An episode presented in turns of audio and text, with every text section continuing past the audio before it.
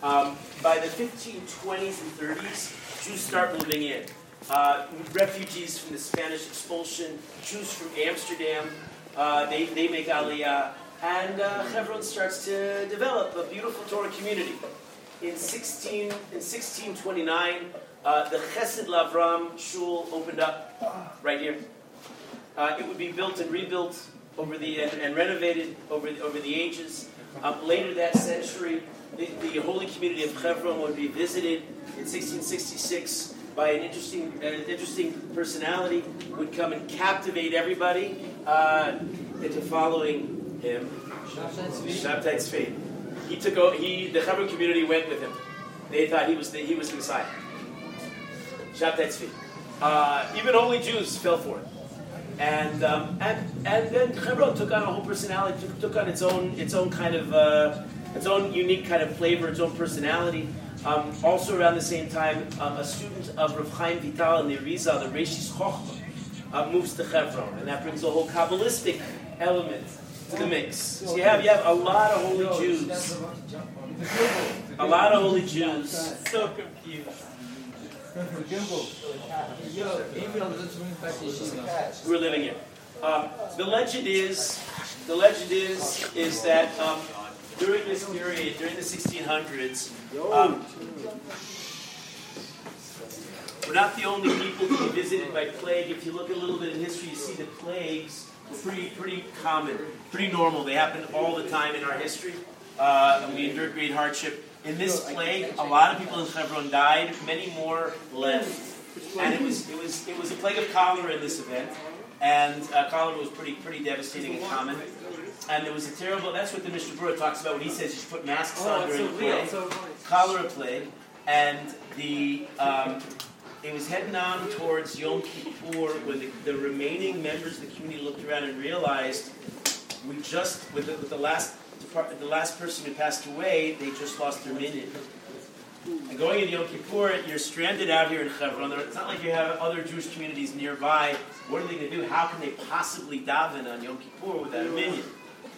When suddenly, out of nowhere, a traveler came, and in those days you could have a lone traveler who just passed through. It was a lone traveler who came through, Erev Yom Kippur, and he said, Is there davening here? And they said, Is there ever davening here? He came just at the right time. You're our man. Right, right, center, center.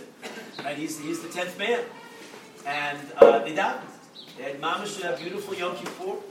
The man was clearly special. He barely talked. Sat in the corner. Didn't sit. He stood. They said the legend is he stood the whole time and was uh, just davening, davening, davening, and then davening a little bit more. Uh, the people that don't sit during the entire your entire time. It's uh, Shachris and Musaf and Mincha and, and Ne'ilah all one in one, uh, all, all in one stream. Motzei, Yom Kippur, everybody, of course, is tripping over, they're all tripping over one another to do what, what uh, all the Jews of Hebron always did. and Of course, that's to do a little home hospitality, and invite the strange man to, as their guest, the personal guest, to break the fast. Um, he said, Thank you so much, thank you so much. You'll just permit me, I have a few more tefillahs I haven't finished. Uh, give me a little, little, little time in privacy. They gave him his privacy. When they went back to retrieve him, he was gone. And of course, the assumption was that their tenth man was Avram Avinu. Whoa! Oh. Avram Avinu, Lomes. Right? So they obviously cool. Malos haven't made, even, even when they need to come back.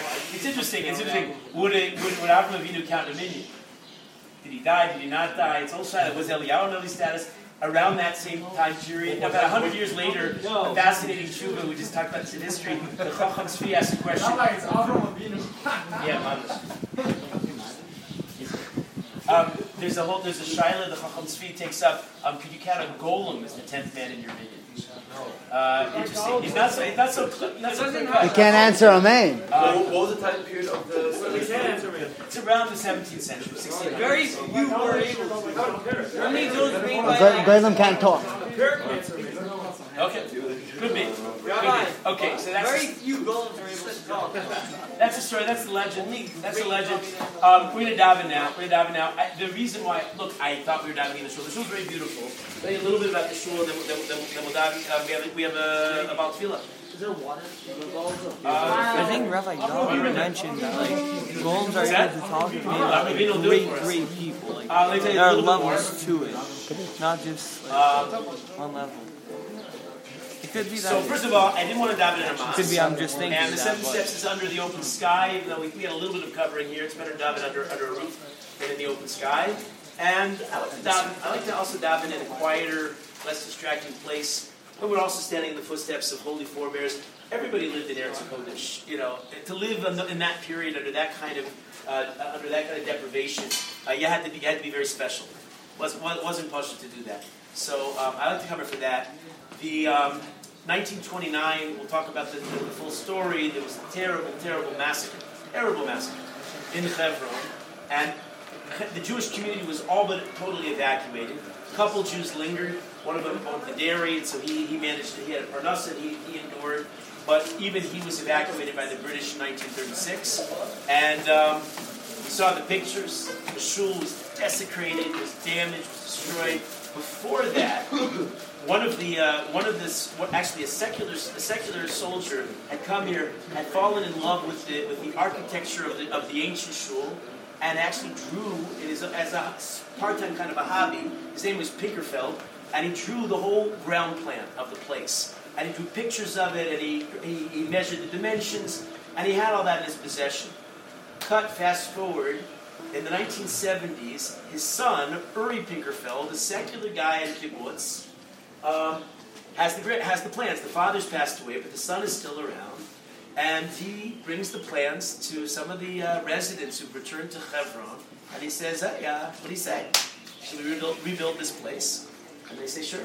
And they take up, they take the, they take the plans, the ground plans, and they rebuild it. If you look inside, the structure, even though it was destroyed, it's been rebuilt, and they, they were they, they, they, they a lot of love and care went into it to rebuild it almost exactly according to the original dimensions, uh, with uh, chandeliers and all.